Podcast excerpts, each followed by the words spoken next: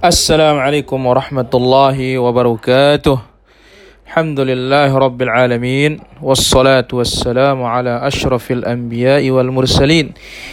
نبينا محمد وعلى آله وأصحابه ومن استنى بسنته إلى يوم الدين. أما بعد فإن أحسن الكلام كلام الله وخير الهدى هدى محمد صلى الله عليه وسلم وشر الأمور محدثاتها وكل محدثة بدعة وكل بدعة ضلالة وكل ضلالة في النار أيها المسلمون والmuslimat rahimani wa rahimakumullah Alhamdulillah kembali kita bisa lanjutkan bahasan kita dari kitab Syarhus Sunnah oleh Al-Imam Al-Muzani rahimahullahu taala Qala al-musannifu rahimahullahu taala numsiku 'anil khawdhi fima shajara bainahum dan kita tidak membicarakan perselisihan yang terjadi di kalangan sahabat Nabi sallallahu alaihi wasallam. Ini merupakan hak yang ketiga dari hak para sahabat yaitu jangan membicarakan perselisihan yang terjadi di kalangan mereka. Dan inilah makna dari sabda Rasulullah sallallahu alaihi wasallam yang dikeluarkan oleh Imam At-Tabrani dan disahihkan oleh Imam Al-Albani, "Idza dzukira ashabi fa'amsiku." Apabila disebutkan sahabatku, tahan diri kalian. Artinya kalau disebut dengan keburukan jangan ikut-ikutan menyebut mereka dengan keburukan. Karena seorang mukmin diperintahkan menahan lisannya tidak membicarakan perselisihan sahabat dan tidak ikut serta mencela para sahabat Nabi sallallahu alaihi wasallam. Karena ingat para sahabat Nabi wasallam dalam perbuatan mereka mereka berijtihad. Yang disebut oleh Nabi wassalam idza hakama al-hakim fajtahada thumma asaba falahu ajran. Wa idza hakama fajtahada thumma akhta'a falahu ajrun. Akhrajahu muslim. Apabila seorang hakim berijtihad lalu dia benar dia mendapatkan dua pahala.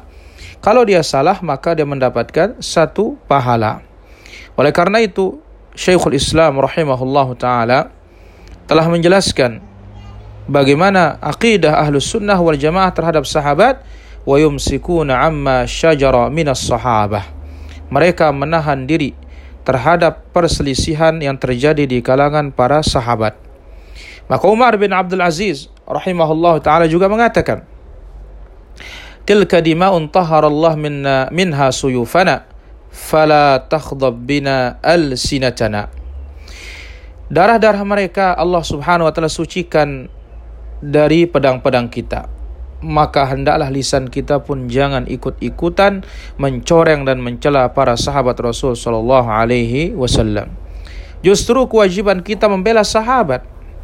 Sampai Syekhul Islam mengatakan, "Idza dhahara mubtadi'un yaqdahu fihim" apabila muncul ahli bid'ah yang mencela para sahabat Nabi sallallahu alaihi wasallam bil batil menyebut mereka dengan kebatilan fala budda min adzabi anhum. Wajib kita bela mereka.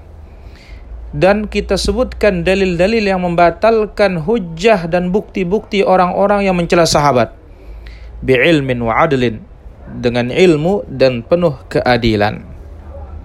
Kemudian al-musannif rahimahullah taala berkata fahum khiyaru ahli al-ardi ba'da nabiyihim. Para sahabat adalah manusia terbaik di muka bumi ini setelah Nabi wassalam. Irtadahumullah azza wa jalla li nabiyih. Allah ridai mereka sebagai sahabat nabinya sallallahu alaihi wasallam. Wa ja'alahum ansaran li dinih. Allah jadikan mereka sebagai pembela-pembela agamanya. Fahum a'immatud din wa a'lamul muslimin. Mereka adalah imam-imam agama. Mereka adalah tokoh-tokoh kaum muslimin inilah dia kemuliaan mereka yang sangat tinggi Allah pilih mereka sebagai sahabat dan kawan Nabi sallallahu alaihi wasallam. Allah pilih mereka sebagai penolong, pembela-pembela agama Allah dan pembela Rasulullah sallallahu alaihi wasallam.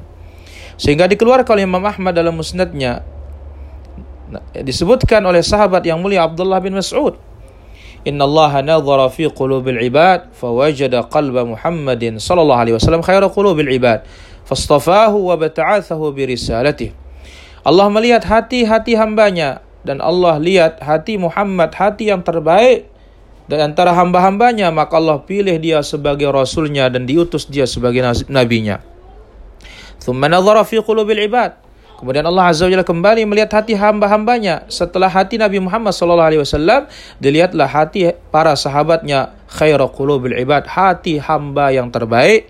Faj'alahum wuzara'a nabiy yuqatilun an dinih.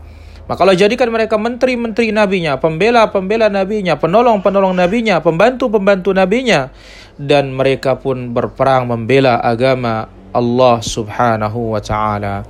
Inilah dia akidah Ahlus Sunnah wal Jamaah terhadap sahabat Rasulullah sallallahu alaihi wasallam. Walhamdulillahirabbil alamin.